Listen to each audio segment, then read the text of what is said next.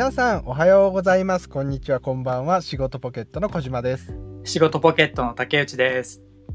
この番組はキャリア教育支援活動を行う仕事ポケットがお送りするラジオ番組です。毎回個性豊かなゲストをお招きして現在の仕事内容や現在に至るまでの経緯今後の野望などについてお話を伺います。はい。ということで第18回。18回。仕事ポケットラジオなんか最近結構聞いていただける機会が増えたような気がしてます。僕の周りが。本当ですか？はい。なんかやっぱりこう定期的に定期的にやってることによってあ今回の面白そうだねみたいな。うん。えき聞いてないの？みたいなそういうやり取りがちょっとずつ発生してきたんで。おお。なんかこう注目をしていただいてるなっていうのはね感じますね。嬉しいですね。嬉しいですよ、うん。いろんなプラットフォームに配信してる中で、うなんかね、この前小島くんにもシェアしましたけど、スタンド FM がはい。累計1000再生になりましたよ、おー。みたいな感じですね。ごい。ありがたいですね。ありがとうございます。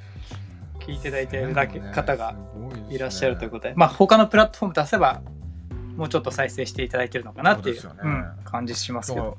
単純に17回で1000ってことは、まあうん。まあまあ聞いていただいた1回結構聞いていただいてるってことですよね、うん。嬉しいじゃないですか嬉しいですね。続けていきましょう、定期的に続。けていきましょう、まあ、仕事と人は無限なんでね、うん。えー僕らの体力が続く限り続けていければと思っておりますあとはあのね僕らとしては全然その公共の電波にね乗ることも厭わないんで。そういったことのね お話があればいつでも言っていただければ。何かの機会があればね。何かの機会があれば僕ら1000はど回、1000こにだって回再生されてるんで出してくださいって。出してくださいみたいなね。はい全然お待ちしておりますんでそういったお話もねいつでも、えーお願いいたします。ということで。お待ちしております。はいということで、えー今日18回目のキーワードはですね健康です。ヘルス。健康。ということではいということで健康のエピソードトークエピトク竹内くんどうぞ 投げやりですね、なんか。投げやりじゃないよテンポよく行こうと思ってただけですよ健ポンポンみいたいな、はい健康の人トーク。健康、そうですね。なんか常にやっぱいい状態でいたいとかね。常になんかいいパフォーマンスを、まあアスリートじゃないですけどね。仕事でもいつもなんかいい感じで仕事できたらな、みたいなところあるんですけど。なんか、まあ、そういう意味ではこう睡眠とかね。うんなんか体が、な体重が増えて重くならないようにとか、ああそうですねなんかいろいろあるじゃないですか。家にいる時間も最近長いんで、はいはいはいやっぱ運動不足になったりとかね、もう出勤とかももうないんで、うんなのでやっぱちょっと運動不足だとか、その体に肉ついてきてるのがやっぱ気になってですね、年明け？1月ぐらいから。うん。ちょっとどうにかしたいなと思って、まあジムとか行ってないんですけど、まあ家でできる本当運動と、あとはもう本当プロテインを定期的に摂取するのと、あーはい。あとは風呂上がりにうん。ストレッチ。おおまあこれを習慣づけただけで4キロぐらい痩せて、素晴らしい。でもこれがもう習慣になりました。1月からだからもう毎日やってるんで。まあこれ習慣ですねうん。なんかやっぱ調子ですよ。なんとなく体が。調子いいっていいですよね、調子いいあ、そうそうそう。だからやっぱ調子いいうん状態を維持するには、やっぱそれなりに必要なことを習慣化する必要があるなっていうのをね、改めて、改めてね、この期間でえー感じましたよ。うん本当に。なんか、うん、この話需要あるかな？30、30中盤アラフォーの健康の話需要あるかな？大丈夫かな？多分分かってるよみたいな感じだよね。みそうみんな分かってますよね。なんか最近僕もね気づいたのはなんかこう同級生とかと話すとですね、うん。保険の話と健康の話をするようになって自分に老いを感じますよねやっぱり。やっぱもう体に出ちゃうからじゃないもう見た目も変わってくるし、体力もないって分かってくるから。ねやっぱもう20代の子そんな話しなかったですよね。まあ揚げ物となんかまあ 揚げ物食べてたのになみたいな。なんかねちょっとやっぱりね僕も体とかね健康気に気にするようになってきましたね本当ここうん12年で、うん。なんかやってます？僕はあのー16時間胃に固形物を入れないっていうのはですねまあこれも僕も習慣化してますね。なんで始めたんですか？オートファジーをですね本を読んでですねそういったなんか本をあって読みました。本のタイトル忘れましたけど。えなでもそれでななんまあでそれをこうやりたいと思ったの？あその同じでやっぱちょっとですねえっと、まあ、この日によっての体調の上がり下がりもちょっと感じるようになったのとやっぱ体重の増加ですよね、うん。いや気になったので、えっとまあ、毎日そのおかりんとう1袋とコーラ1本っていう生活を繰り返してたらですね まああまあ大体半年で1 1キロぐらい太ったんですね なのであちょっとこれはいかんということで、まあ、ちょっとそういったことを始めて、まあ、それで大体3キロか4キロぐらい自動的に落ちたんですけどやっぱそれ以上落ちないので、うんまあ、今5月はですねなんとうん。なんと。私ジュースとお菓子禁止してます。てってれー。辛いの、それ。辛いですよ。いや、まあそうだよね。好きだもんね。好きなんだよやっぱり。白砂糖を食べない生活がこんなきついとはっていうところでね。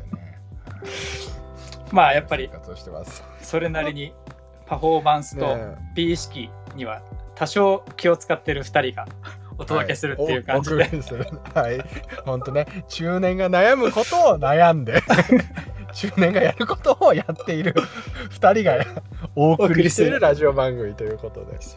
いやもうもっと本質的な健康の話をこの後していただけるん じゃないかなと思うんですけど。こんなあまりにもちょっと薄っぺらい健康薄っぺらいなと思って。申し訳ない。なと、もう早速はい。そろそろね。はい、そうですね。登場していただいた方がいいかなと思いますので、はい。ではですね、ご紹介したいと思います。本日のゲスト、健康経営アドバイザー、働く奥の代表、奥野陽子さんです。はーい、ありがとうございます。こんにちは。こんにちはお願いします。長々ね、アラフォーの健康の話に お待ち、お待ちいただいて申し訳ないです。本当に多分最高ですね。最高、最高いただきましたけど。いやいや本当ねもう2人で話しながら本当需要ないだろうなっていやいやいやいや、いないよね。やリアルですよ。老いを感じた時に健康っていうのは感じるんですよね。いやもうぜひアドバイスいただきたいいやいやいただきたいですよ、本当健康について。いやー今日はよろしくお願いします、はい、よろしくお願いしますお。願いします。はい、ではですね早速奥野さんのご経歴を紹介いたします、えー熊本県天草市出身の33歳大学卒業後某 IT 企業に新卒入社。現在10年目現在は所属企業における健康経営働き方改革の推進と普及啓蒙活動に尽力。また地元に住む父との共同プロジェクト働く奥の株式会社をスタート予定。職域にとどまらず地域における健康づくり地方再生との連携を模索中。現在に至るということで。はい、健康がねやっぱりうん。テーマになりそうな、こうまあ今までのご経歴な感じですね、企業の健康っていうのはね、まあ、どういうものかっていうのもいろいろね聞きたいなと思うのでまあいろいろこう具体的に聞いていければと思います。了解です。はい ありがとうございます。力のこもった料理です。ありがとうございます。了解です。はい。ではですねまずはじめに現在のお仕事内容についてお伺いできればと思います。教えてくださいはい。え現在ですね、えー創業90周年を迎える老舗 IT 企業で、えー10年目で、えーやらせていただいてます。超サラリーマンです。はい で超サラリーマン超サラリーマン超サラリーマンです。はい、もうスーパーサラリーマンでやってます。はいで、えっ、と2016年から働き方改革、健康経営に取り組んでおりまして、えー現在5年目ですね。あのその前までは営業職とか新規事業企画とかをやってたんですけれども、うんあの2016年から本格的にそういったことをやり始めました。で現在よく言われているテレワークだったりあの多様な働き方の、まあ、普及啓蒙活動でしたりそもそも制度設計ですねどういうことが必要なのかっていうのを考えたりあとはデータに基づくより良い、まあ、職場だったり人づくりの PDCA サイクルを構築するとかなんかちょっと眠くなりそうなんでこれぐらいにしておきますけれど。も あのそういうことをやってます。企業の中ではそういうことをやってます。あとはあのもう一つ柱としてはそのそれってやっぱあの企業社内だけでその健康づくりっていうところをやっていくんですけれども、それだけではなくてそれをもっと広く地域の方、えー例えば定年退職したらおうなんかここの企業の人は定年退職後もなんか生き生きしてるねって言われたらすごい素敵じゃないですか。うんあのやっぱりその地域とのつながりを感じながらその会社においても働き続ける定年が伸びるあの、うん。この日本においてはすごい重要だと思っていてうん。かつ、まあ、その職場で、えー気をつけていた健康習慣だったり働く習慣っていうのをもっともっとしょ、えー地域に戻ってもですね、えー同じようになんか気をつけたり気をつけ合うっていうコミュニティを作っていく。そういうことがなんか地域でも職域でも大事でその橋渡しになるような活動っていうのが今ないのかなと思っており、えー研究活動をしております。うん。はい、その2本柱でお仕事をさせていただいてます。じゃあ2016年から、ええ。っと、今の役割になられてはいるって感じなんですか、徐々に徐々にですね、あのー今の役割っていうのがうちの社内にあったものではなくて、うんえっと、こういう役割いるんじゃないでしょうかっていうのをて経営層に提案してったので、はい、なので自分から役割を作ってその仲間を作ってっていうこの5年間だったなって思ってます。うーん。会社もですね健康系やるって当時の専務がうん社員総会っていうみんなで、あのなんていうの事業計画とかを話し合うようなところで、うん。その当時の専務今副社長なんですけれども、うん。が健康系やりますって言ったんですよ。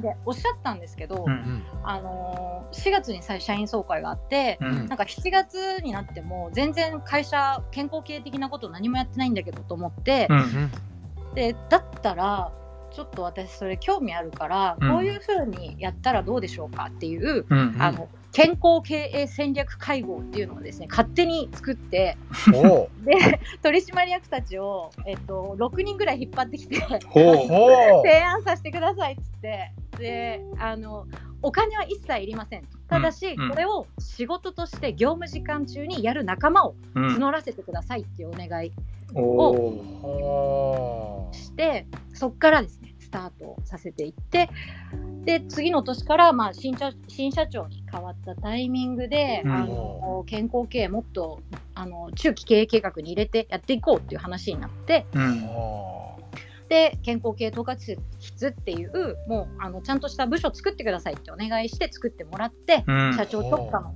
あの社長直下の、えっと、部署にしてもらってそこからあの活動が大きく前進したって感じですかね。うーん。なので全然なかったそういう。なるほど。はい。はい。もうゲリラ作戦です。はい。ゲリラ作う戦。うん。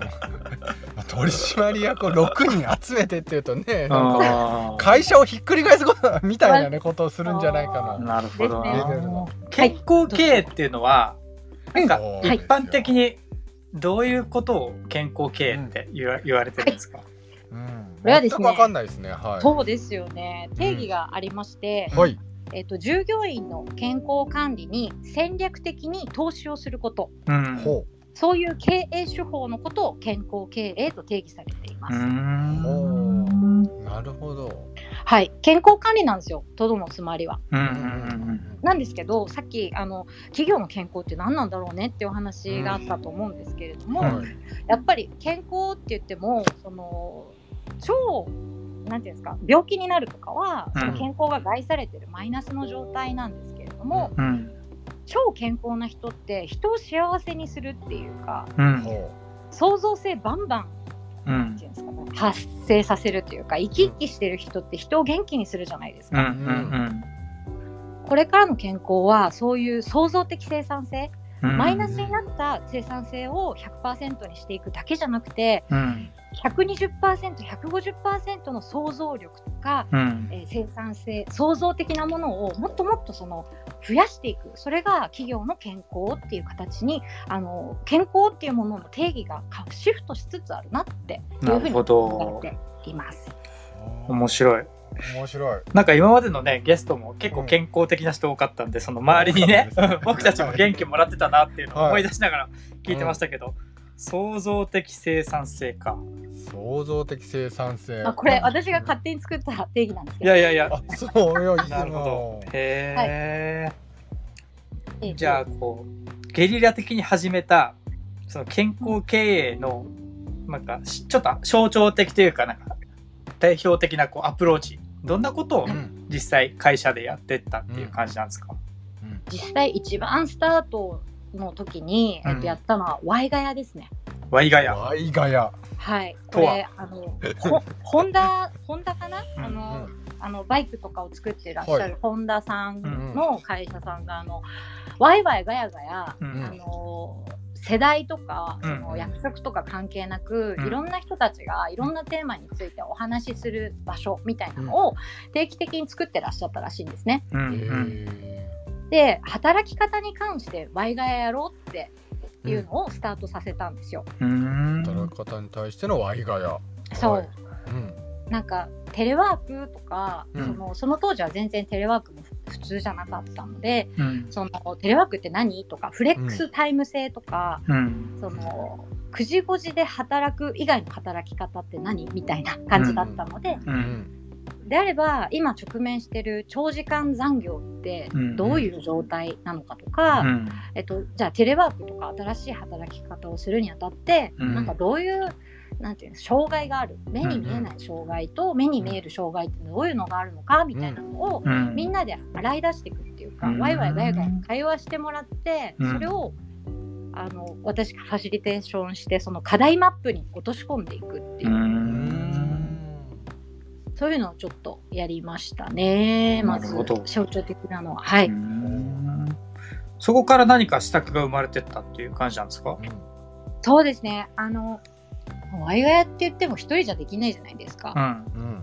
一人でワイガヤさすがにさすがに危ないですね。確かにね。さすがにね。パペットマペットでも2人まで3人うん。か三人になりますからね そうそうちょっとまた世代が出ちゃった出ちゃいましたね。世代出ましたね。パペットマペット久しぶり。世代も出てますし有名でもそんなないような気がしますよね。やめろやめろ。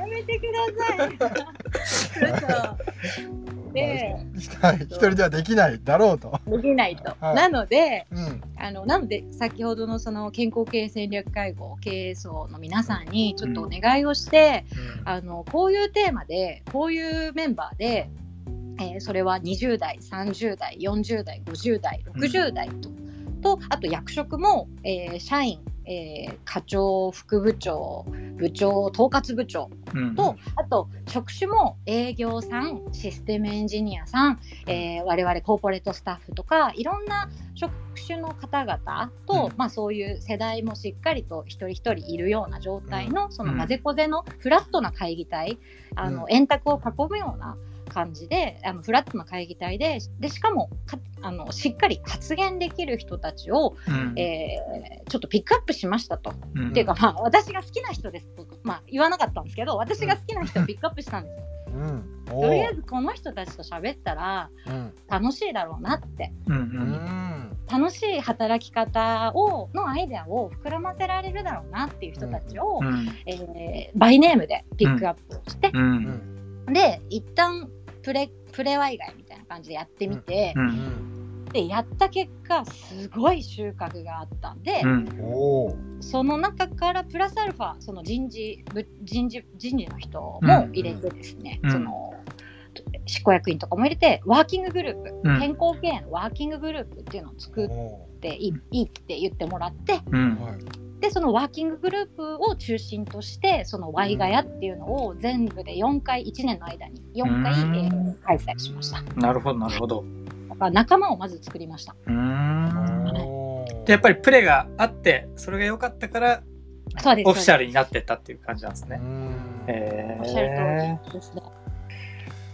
まあ思いはわかるんですけどとはいえ行動に移すためのこう動機っていうのもまああるのかな。うんとは思ってるんですけど、まあ、そこはちょっとこの後徐々に聞いていけばいいかなと思うんですけど、ちょっと一旦こう時間的にもこう学生時代の話うん。はいはいはをいちょっと聞いてみたいなと思うんですけど、うん。どんなね学生だったか。もう天草女子高生ですよ。天草 JK ですよ天草 JK なんか天草 JK みんな知ってるみたいに言ってますけど。うん。天草 JK ちょっとごめんなさいごめんなさはい。全国単全語ちょっと国ではないかなとパペットマペットよりも認知度が低そうな。認知度低いそうですね 女子高生のこと JK って言うんじゃないんですか？JK とは言います。まあまあまあ、言うと思いますよ。言うと思います。天草 JK っていうのがその 天草の JK どんなんだろうみたいなね。そうですよね。そっか。違ったか。まあでも学生時代を JK から、やっぱゲ JK が一番なんか印象残っているスタートなんですか？そうですね。あでもなんだろう。どっから言ったらいいかわかんないですけど、うんあの学生時代はとにかくなんか勉強とかが結構好きだったんですよ。なんかっていうか自分が向いてるものが勉強しか見当たらなかったっていうか。うん。や 言ってみたい。や違うんですよ。だって学生時代何がかっこいいってやっぱ運動できる人かっこいいじゃないですか。運動かっこいい。うん。運動できてそれか顔がかっこいいとか可顔がかっこいい、とかうんでそれか、まあ、話が面白い仲間がたくさんいるみたいなみんなの中心にいるみたいな人が花形じゃないですか、花形、うん、私ねそのどれでもなかったんですよね。なんていうんですかあのなんだろうなんだろう。だからまあ勉強が一番好きですよ。そうでもそれ好きっていうかもうそれしかないよな自分の道って思ってました。あ当時本当にそうやって自己分析してたんですか？そうですね。あの、へーなんていうんですか、別に友達もいるし、うんその、なんていうんですか、その運動もまあそこそこできるけど、そうんの一番にはなれない。うん容姿だって一番になれるわけないじゃないですか、その可愛い子いるのに。なんか、みたいな感じで、じゃあ一番になれる余地があるものってなんだろうって考えた時に勉強だったんですけど、うん好きだし。うんで、だったんですけど、まあ、親親が男尊女卑というか、まあうん親族一同が男尊女卑の家系だったので、おその家事家事とかそうん。の畑仕事とか、うん。そういうのが一番プライオリティが高いので、うん。なんか勉強してて例えば小学生の時英検3級買ったとかうん。やってたんですよ。うん。なんですけどはそれが何がすごいの？みたいじでうん。なんかこう結構ディスられるじゃないんですけど、うん。って感じだったんですね。で、まあ、母親だけがそれをか支えてくれてたっていうか頑張れって応援してくれてたっていう状態で、ううん。んでまあ母親と二人三脚でこう勉強を、まあ、中学、うん。まあ、高校と、まあ、受験勉強も一緒にやってきたんですけど、うん。こう大学入試センター試験100日前に母親が過労死したんですね。うん。老子はい。過労死。うーん。まあ今今考えたら過労死だよなってことでなんか当時は本当突然なんか亡くなったんですね。頭痛いって言ってうん。こうあじゃあ寝ておけばみたいな感じで、うん。でそのまま勉強に行ったら、うん。もうそう帰ってきた時にはチアノーゼで亡くなってたっていうよううなん。状態で。でまあまあ本当言葉が出ないというかもうな、うん。もうセンター試験100日前だったんでもう精神的にもボロボロになったし、うん。なんか自分何のために勉強してきたんだろうみたいな感じにもうん。なったんですけど、うん。でもやっぱり大学は行きたいなと思って、うん。でまあなんとかそのまあ克服してうん。っていうかまあ克服はしてないですけどその当時は、うん。あの勉強に向き合ってなんとかあの大学に進学してでその大学生の時にうん。その職業介護士をあの母はやってたので、あのその介護の仕事を自分もやってみようと思って、うんあの介護ヘルパー2級の資格取ってあのうん介護をやってみたんですよ。うんで、えっとまあ、そういえばその、まあ、介護もあるけどうん。私の受験生の母親でもあったなと。うん。なるほど。うん。で祖父母の介護もしてたしううん。んあの休みの日私の妹があのなんていうんですか病気だったんですけど、うん2番目の次女が病気で,、うん。でその子の看護もしてて、うんだから4足のわらじを履いてたんですよね、うん。お母さんは。うん。だからああこれは介護の仕事も、まあ、やってみて確かにきついうん。けど、でも介護の仕事だけじゃなくてこれ死ぬまで働いてってこれ過労死だったんだなってその時気づいて、うんそう。でだから、うん、でもだからこそあんなにこんな結構私もその障害者介護に入ったんですけど、うん。結構きついし、うん。なんか精神的にもきついしその肉体的にもきついし、うん。そんないいいい匂いのするものではないし、うん。その、うん、なんかししかもなんていうんですかねまあ母はその高齢者介護だったんですけど、まあ、汚いものもしないといけなかったっていうのもあって、うんそれを母はなんか可愛いとか楽しいって言ってやってたんでうん。なんなんでみたいな。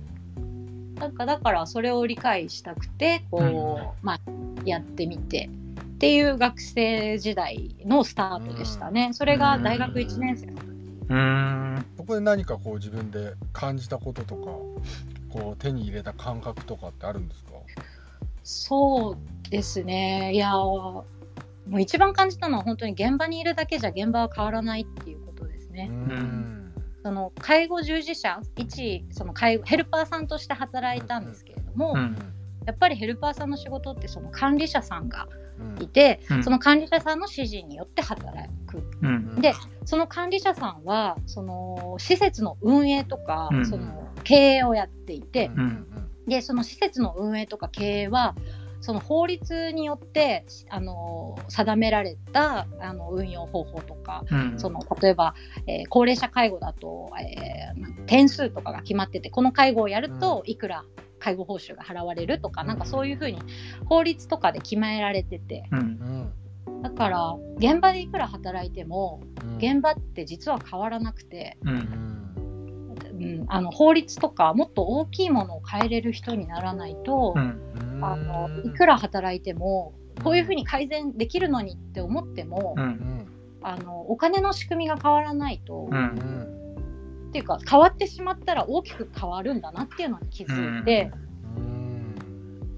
そうですね。うん。でそうそれがそれがもう本当に如実に出たのがその平成18年に、うん。障害者自立支援法っていうのが施行されておう重度障害者の人の生活会場にボランティアが入れなくなったんですね。おーおうでボランティアの人たちによってその介護の生活介護ありきの生活が成り立ってたのに、お金を払わないとううんん。で雇ってあの介助してもらうっていう形じゃないとその、関わってもらえなくなった。うん。おう。なんかそれを見てて、あーなんか法律でこんなにその人間の人生というかううん。んたくさんの人の人生がこんなにゴロッと変わっちゃうんだと思って、うん。それでこうその時はその教養学部に入ってたんですけど、うん。あのうん。あーこれ教養学部じゃダメだなと思って、うんあの法律学ぼうと思って、うん。その広島大学の法学部に、うん。あの3年次編入学をしうて、ん。えっとはい、あの法学部入りましたね。そこから法律を学んで。そうですね。そっからあのトントンとあのまあ大学院早稲田に大学院は早稲田に行ったんですけど、うん。はいもう本当に法律作る人になろうかなと思って、うん。そのまあ、公務員なのかうん。どういう立場でかわかんないけど、法律を作れる人になろうと思って、うん。あのまとりあえずあの法学研究科入ってみたんですけど、うん。なんか研究スタートして3ヶ月ぐらいでうん。なんか私法律向いてねえわと思って。えなんでそれはなんでですか？なんかその、勉強は好きなんですよ。その、うんうんでもなんか私アウトプットしたくなったんですよね。うん。うんなんかこなんか作りたい。もっと人とセッションして セッションっていうか、うん。もっと人と会って話をしてそのことを作るというか、うん。えっと、物事のし仕組みとかを、うん。まあ、最後に規定する法律とうん。かではなくて、それの細かい、えー文言とかを整理するっていうよりかは、うんなんか体を使って、あのー体当たりで事例を作っていく人の方が私向いてるんじゃないかなと思って、うん。でうん、そうです。遅いんですけどね。いやいやいや。学び出して思ったと。うん。学び出してこれそうですね。研究者じゃないなと思って。研究者でもないしうん。法律を作るっていうめちゃめちゃそのなんていうんですか。ちゃんとちゃんとした道というか、うん。あの文章そうですね文章を作るにしてもそういう形ではないなと思っってうん。で、まあ、法律は最後にできる仕組みの枠だから、う。うんんことを起こして仕組みを作る人になりたいなと思って民間企業に就職しようって決めたんです。なるほど。うんまあ、その最初のキャリアになると思うんですけど、その中でも、、はいろんな会社の中から、うん今の会社を選んだ理由っていうのは何かあるんそうですか、。うん選んだ理由は、えーでも本当に私超ガチガチに緊張してましてそのはい。就職活動中とか全然自分が出せなかったんですよね。今は全然そう感じさせない。です。う ん本当になんかいつも通りの自分、まあこれ本当いつも通りなんですけど、うんまあ、ここまで来るのもなんか本当、皆さんのおかげというか周りの人がまあ訓練してくださったおかげなんですけど、うん。この当時は本当に多分なんていうんですか自分をよく見られたいとか自分に対する期待みたいなのが高すぎて、うん。あの等身大の自分っていうのが出せなかったんですね。うん。その中であの、まあ、唯一あ唯一っていうか、うん、でもそんなにたくさん受けてないんですけど、うん。あのちゃんと最終面接まで受かったのが今の企業で、うん。この後もいろいろ受ける予定だったんですけどもう疲れちゃって、ほなんかね20社ぐらい受けたんですよね。うん。うん。うあーすごいですね。20社ぐらい受けてでようやくそうあの内定もらって、うん。でああまあ喋ってて楽しかったし、う。うんんいつもの自分出せてたし、うんなんか聞いたことない会社だけど、うん。入ってみようと思って、うん。でまあそのまま就職して現在に至るまで本当転職せずに10年勤め上げてますね。でもいいですね。なんか自分を出せてた、面接の時自分を出せてたところが、ちゃんと内定をくれてたっていうのは、なんかしっくりきますよね、なんか。う んまあそうですうね、ん。まあ、っていうのとあと、あの就職活動にあたってそのやっぱりその仕組みを作る人になりたいっていう、なんていうんですか私大学の時にそのいろいろやる中でその社会保障制度がなくなっても存続し続ける社会システムを作るっていう夢を立ち上げたんですね。うん。興味あるな。興味ありますね。すごい。オバマじゃないですか。オバオバマケア潰されたじゃないですか。潰されない。継続しなかったですけどね。すみませ。そうんそうそうあれもでもお、ね、社会保障の一種ですけど、それがなくなってもうん存続し続ける社会システムを作りたいなって思ったんですよ。うん。うん。うん。もうその大学の当時からあの社会保障システム、まあ、いわゆる年金制度とか、うん。介護とかのしあの介護保険制度とかそういうのはもう崩壊するみたいなう。うんん言われていて医療費もどんどん膨らむしみたいなうん。のは言われていてそれがなくなってななくなったとしてもみんなが元気で幸せだったらいいんじゃないかなってずっと思ってて、それを支えるし仕組みを作りたいって思ってたんですね、うんあの大学の時から。うん。うん。えっと、仕組みを作るってなんだろうと思った時に、うんそのこれからは IT かうん金融か商社かなって思ったんですよ。うん。IT 金融商社はい。はい、で、えっと、金融、まあ、お金の仕組みを作る銀行系とうん。あと、えー商社そのうんビジネスの仕組みを作る商社とうん。あと IT ですねあのシステムで仕掛けを作るシステム屋さんとうん3つぐらいを、うんあの業界絞って受けてたんですよ。うん。おうん。ーまあでもうーんあんまりまだその当時は全然分かってなかったなって感じですけどね。うん。はいまあ、その中でも、うん。ね、はい。その一つの IT の会社にそうですね。入れた。っていう感じなんですね。IT 商社に入りました、ね。IT 商社。うん。はい、IT 商社に入りました。なるほど。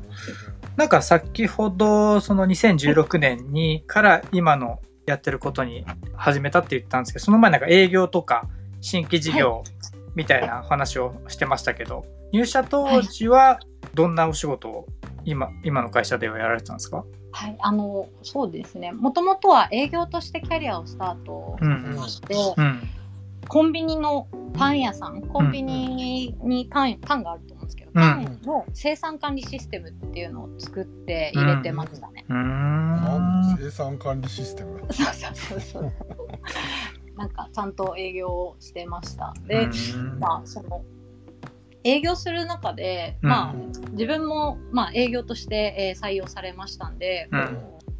でかつ IT 企業なんで、うん。あのシステムのことが分かる営業になりたいなと思って、うん。あのまあ一番難しいって言われるあのシステム、まあ、プロジェクトマネージャーかな、プロジェクトマネージャーとか IT アナリストみたいなあの、うん IT ストラテジストみたいななんかうん経,、経産省がやってる資格国家資格みたいなのがあるんですけど、一応それを受けて、うん。あのはい。あの合格してうん。すごいですね。でなんか なんかエンジニアの気持ちが分かる営業になろうと思って、うん。そのしっかりやってたんですけれども、うん。うん。まあ、それも、まあ、結構花形舞台だったんで、うん。あのちゃんとやっていこうと思ってたんですけどもう本当毎日残業で。うん。あ忙しそうですもんねなんかイメージ。超そうです。もうじもう午前様ばっかりだし。う、ん。ー午前様。午前またなかなかねちょいちょいやっぱ反応しちゃいますね。ちょっとスルーしようとしたんですけど。もう12時過ぎてから電車乗って、でうん。なんか近くのセブンでおでんとポテトチップス買って、うん。食べて寝て朝起きてみたいな生活だったんですよ。おでんしか夜ご飯食べてないみたいなのが半年ぐらい続いた時に、うん。なんか憧れの先輩が、うん。なんかうんうんスモンズにあの、はい。転職しだして、うん。はいいやこれはやばいっていうかうちの会社の有望な人たちがうん。そんなに転職するところになんかいていいのかなっていう不安がよぎりだしうん。よぎり出したんですよね。それが入社して3年目4年目ぐらいの時ですかうね、ん34年目。うん。34年目でそうですね。でその時にうん。どうせ転職するんだったら、うん。あの40代50代の人たちが、うん。あのう生き生きしてる企業にしようと思ってうん。おあの日経が主催するそのえー40歳からの戦闘サラリーマンの戦闘力アップ講座っていうのにううん。ん入って、40歳からなのに26歳で入って、入ってなるほ入どってで名刺配りまくってうん。40歳50歳でそういう、えー戦闘力アップを望んでいるようなイケてる人たち、ううん。ん大企業も中小企業もいっぱいいたんですけど、うん。その人たちとあのコネクション築きまくったんですよ。うん。なるほど。そうしたところうん。なんか話を聞いてるとうん。どの会社も同じことで悩んでるなと思ってこれ転職しても一緒だぞって思ったんですよ。うん。だったらうん。なんかその話を聞いてた大企業の人たちってなんか従業員が1万人とか10万人とか30万人とかうん。そういう企業さんで確かに大企業に入るとうん。でっかいことできそう。うん。って思ったんですよね。うん。ななんだけど変化って自分の器次第で起こせるじゃないですか。そのでも小さい変化を起こせない人が大きい変化を起こせるわけないからおう。ち企業うちの会社1500人なんですけどううん。んうちの会社の1500人規模を変革できない人間がううんん30万人の大企業に入って活躍できるわけないって思ったんですよ。うん。あだったらうちの1500人を動かしてうん。何かこれは変革できたっていう実績？というかその事実ですね。うん。みんながしっかりあの幸せに働いてるとか新しいビジネスモデルできたとか、ううんん。なんかそういうことをちゃんとうちの会社でやってみようって思ってううんん。でそのタイミングでそのなんていうんですか別の取締役なんですけども、うん。先ほど登場した方、うん。そのその新しい取締役の方がうん。あのシニアヘルスケアビジネス推進室っていう新規事業部隊を立ち上げるから、うん。その立ち上げメンバーになってくれないかって声かけしてくれてうん。2つ返事でやらせてくださいって言って。うーん。測ってないでそういうタイミングが訪れたって感じなんですか、そうですね。でも周りの人に、うん。あのいろいろ相談してたんですよ、うん。その新しいことをやりたい。自分は、うんうんその介護現場の変革とか、うん。それこそその母親のこともあったので、なんか、えー新しいビジネス立ち上げとかをやってみたいみたいなことをうん。ずっと言ってて、うん。で、まあ、転職活動は全然あのその当時はしてなかったんですけど、うん。そういう異業種交流会っていうか勉強会ですね、うん。っていうのはめっちゃ顔を出していて。うん。でその中でそのヘルスケア部門であの自分のその新規事業ってどうやって立ち上げられるんだろうみたいなのを勉強してたタイミングで、うん会社としてもその新規事業部隊を作るっていうのが来てもう本当に運ですね。じゃあ会社の中でその健康っていうテーマにあの携わり始めたのが本当にこの時期から。これは何年ぐらいですか ?2015 2015年です、ね。年。で2015年でその立ち上げをすると、うんで営業営業とその立ち上げと兼任でおーうん。で兼任から外れてその1本でやるっていうのが2016年のタイミングでう、ん。でその新規事業の立ち上げで事業を考えるっていうことと同時に、うん。あのまあ企業を考えるっていうのもやってたんですけどその、ううちの会社でじゃあ新規事業を立ち上げるっつってもうん。受け入れられるかって言ったらうん。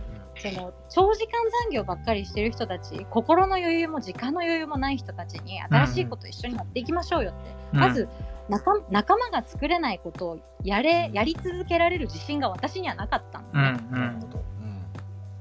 なのであのまずは私はその新しいことを全員、うんみんなでやれる余裕を作るために、うんその働き方改革健康経営っていうのをうちの社内でうん。やらせてくださいっていうのを、まあ、新規事業を立ち上げた別の軸でワーキンググループの立ち上げさせてくださいっていうのをそのうん。そのあの新規事業部隊の取締役を通して、その専務たちにも言っていってっていう。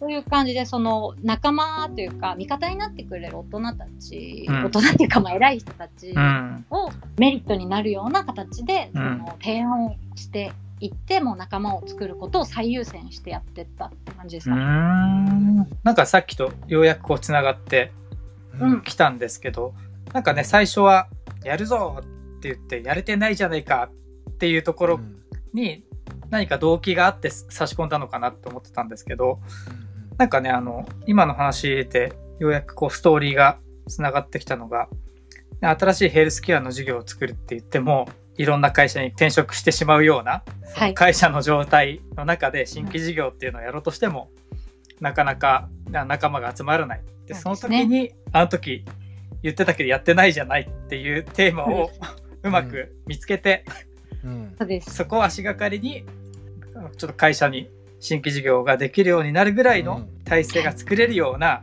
その健康経営作りというか組織作りを始めたっていう感じなんですね。そうですね。部署ができましたからね最終的にはね。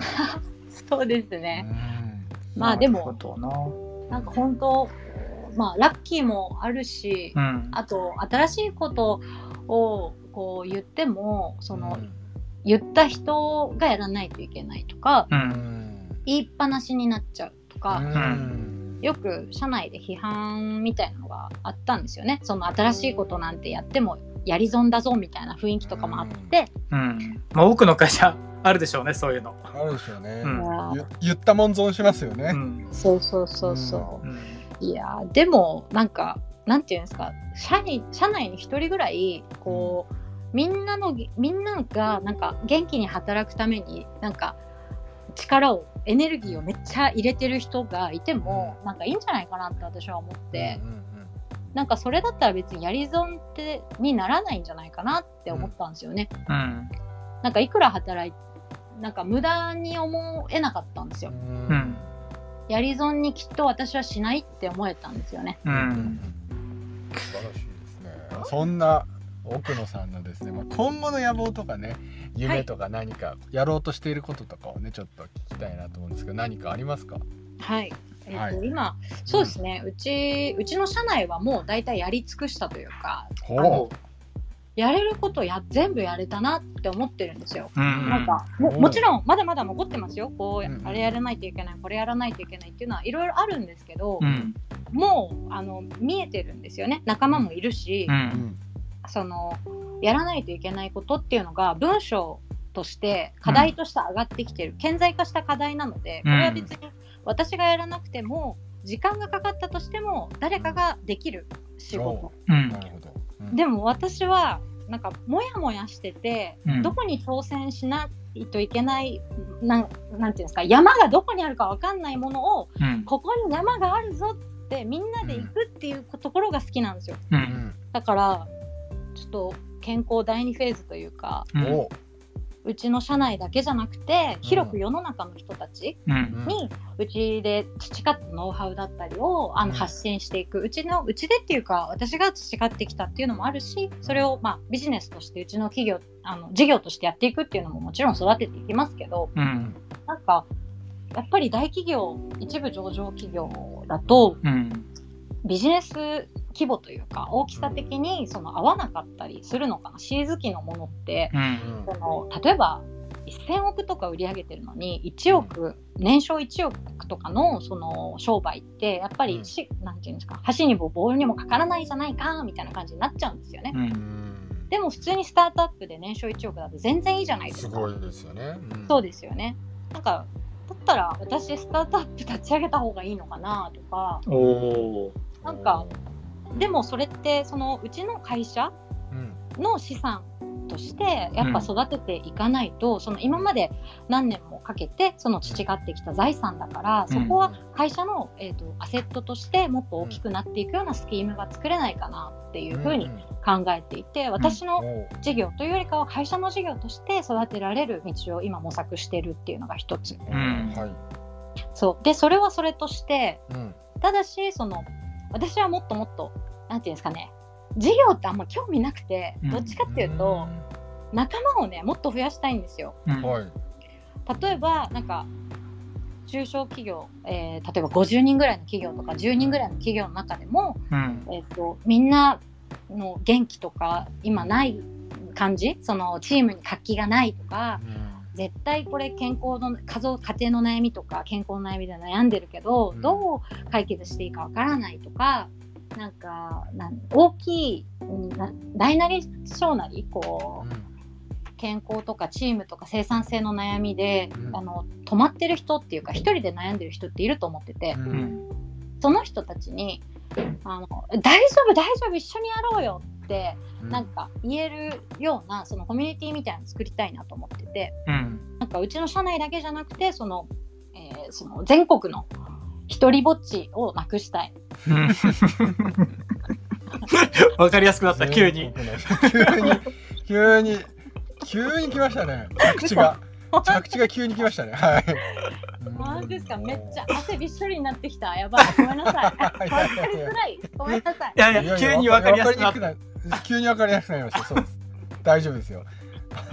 汗をかく必要なんてないです、一人ぼっちで悩むぐらいだったら一緒に走ろうぜって言いたい。うん仲間増やしていきたいですね、うん。だからだからはあのそれをあの天草の会社、お父さんとやるって言ってた、うん。まあお父さんとっていうかまあ私それ多分私一人でやることになると思うんですけど、うんあの働き方甲子園みたいなイベント作れないかなと思って、うん。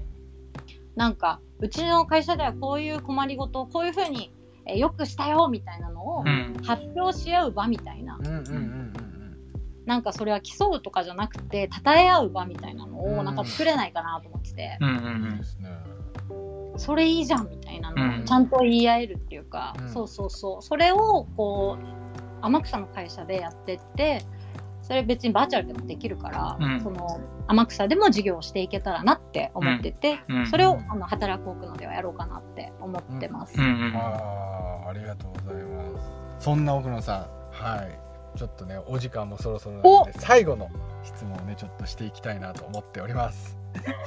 まあ、最後にですね、えっと仕事ポケットでですね、さまざまなコミュニティスペースでですね、仕事掲示板というね、えーものを作っているんですけど、まあ、そこにですね、ユニークな肩書きというのをですね、書かせていただいております。はい。えーゲストの方々にも、えーユニークな肩書きを最後に聞いて、えーおしまいにしていきたいと思う思います。奥野さんのユニークな肩書き、どんなものになりそうでしょ OK じゃあううん、ユニークな肩書きかユニークな肩書き、何がありますか？そうですねうん、働く幸せ応援サラリーマンですね。うん、ありがとうございます。私あんまり健康っていう言葉好きじゃないんですよ。あーじゃあ健康外しましょう。そうなんですよ。なんかそう健康な話すると老いを感じるじゃないですか。なんか、ね、新しい言葉作りたいんですよね。うん。まあでも幸せと健康はね結びついてますからね。そうですね。はい、ありがとうございます。はい。ということでですね、えーません。まあ、この後ねアフタートークで反省会できればと思いますので 反省しかございません。はい、ということで、はい、本日のゲストは健康経営アドバイザー働く奥の代表奥野さんでしたありがとうございましたありがとうございました。はいありがとうございます面白かったなと思います、なんかすごいこう前向きに行動力があるっていうのがすごいあるんですけどまあすごい客観的というか冷静に自分を見れてるっていうのはすごい印象的だったなとうん。思います。学生時代に、えーとまあ、その一番になるには勉強だったりとかあとは仲間を見つけないとそもそも何もできないよねみたいなそういうなんかこう確かにね。行。動力、うんうん。行動力の裏に、えーやっぱその自分を冷静に見ているっていうのがすごい印象的だなと思いましたね。確かに。主観と客観をちゃんと行き来して、うん。多分主観的だけだと多分、ね、うん。その構造は変わらないっていうの分かってるから、うんなんか本質的なアクションをしてるんだなっていうのを確かに感じましたね。そうですねなので源流の法を整備したいところから仕組みっていうところにこう降りてきてっていうところでうん。すごい面白かったなと思いました。うん。面白かった。はいということで本日のゲストの奥野さんに関する情報や仕事ポケットに関する情報については概要欄に記載しておきますのでぜひご覧くださいはい。それでは皆さんご清聴ありがとうございました仕事ポケットの小島と竹内でした。ありがとうございますありがとうございます。